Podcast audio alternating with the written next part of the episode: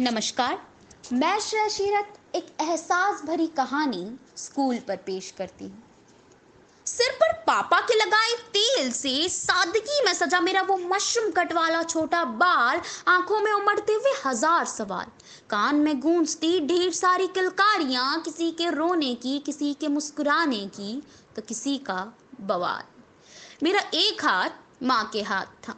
गर्मी के मौसम में मुझे ये लोग मोजे पहनाकर न जाने कहाँ लेकर गए थे। हाँ पैर में काले, जूते भी थे। बिल्कुल शीनचान वाली एहसास थी, क्योंकि पीछे उसके जैसे एक बैग और गले पे पानी बोतल भी लटका दिया था घर वालों ने। और एक अजीब सा पोशाक पहना दिया था मुझे। मैं बस सिर झुकाकर खुद को ही घूरे जा रही थी। थोड़ा सा सिर उठाया तो सामने कुछ लिखा था।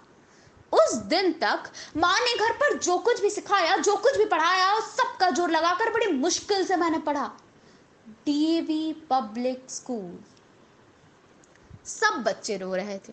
मैं नहीं रो, क्योंकि स्कूल शब्द पढ़ते ही मुझे बदमाशी जो सूझने लगा था। शीन चैन जो देखती थी मैं, रो तो डोरेमोन देखने वाले बच्चे थे। फिर कुछ दिन बीता। टीचर्स की हंसती खिलाती पढ़ाई और हमारी शरारतों ने हमें स्कूल आने को उतावला बना दिया। माना सुबह जल्दी उठना पड़ता है, पर एक दिन स्कूल ना जाए तो लगता है, अरे यार, ये कौन सी सदी में जी रहा है हम? और ये अरे यार कब अबे यार में बदल गया?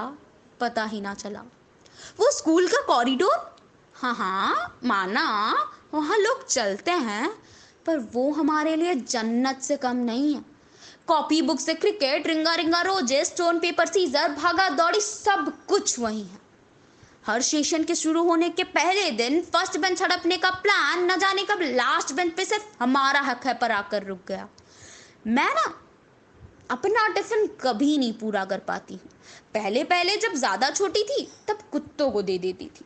पर जब एक दिन मेरी दीदी ने देखकर घर पर बता दिया तो मैंने भी कह दिया था। उनको भी तो भूख लगती होगी ना, वरना वो मेरे पास ही क्यों आते? आजकल और कुत्तों को नहीं देती। डर जो लगने लगा है। पर हाँ मेरे दोस्त खा जाते हैं। फ़र्क बस इतना है कि उन कुत्तों को मैं खुद देती थी, और ये कुत्ते खुद ही झपट लेते हैं।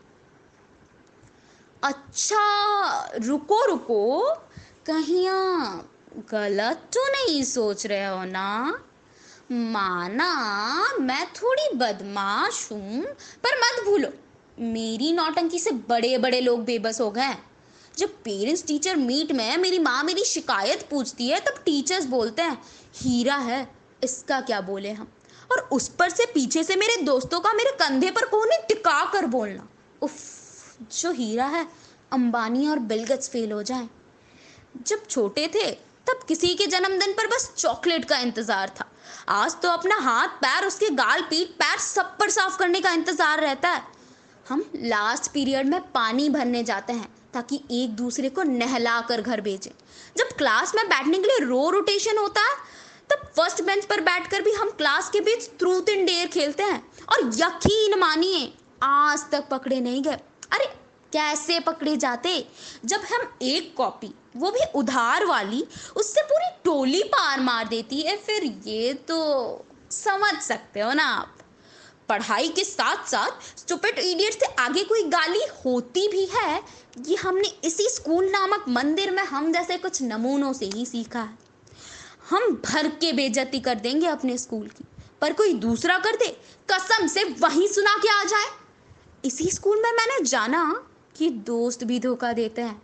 पर उसके बाद इसी स्कूल में पता चला कि असल में दोस्त किसे कहते हैं। यह स्कूल ने मुझे बहुत कुछ दिया है, बहुत कुछ सिखाया है, जो मैं कभी नहीं भुला सकती।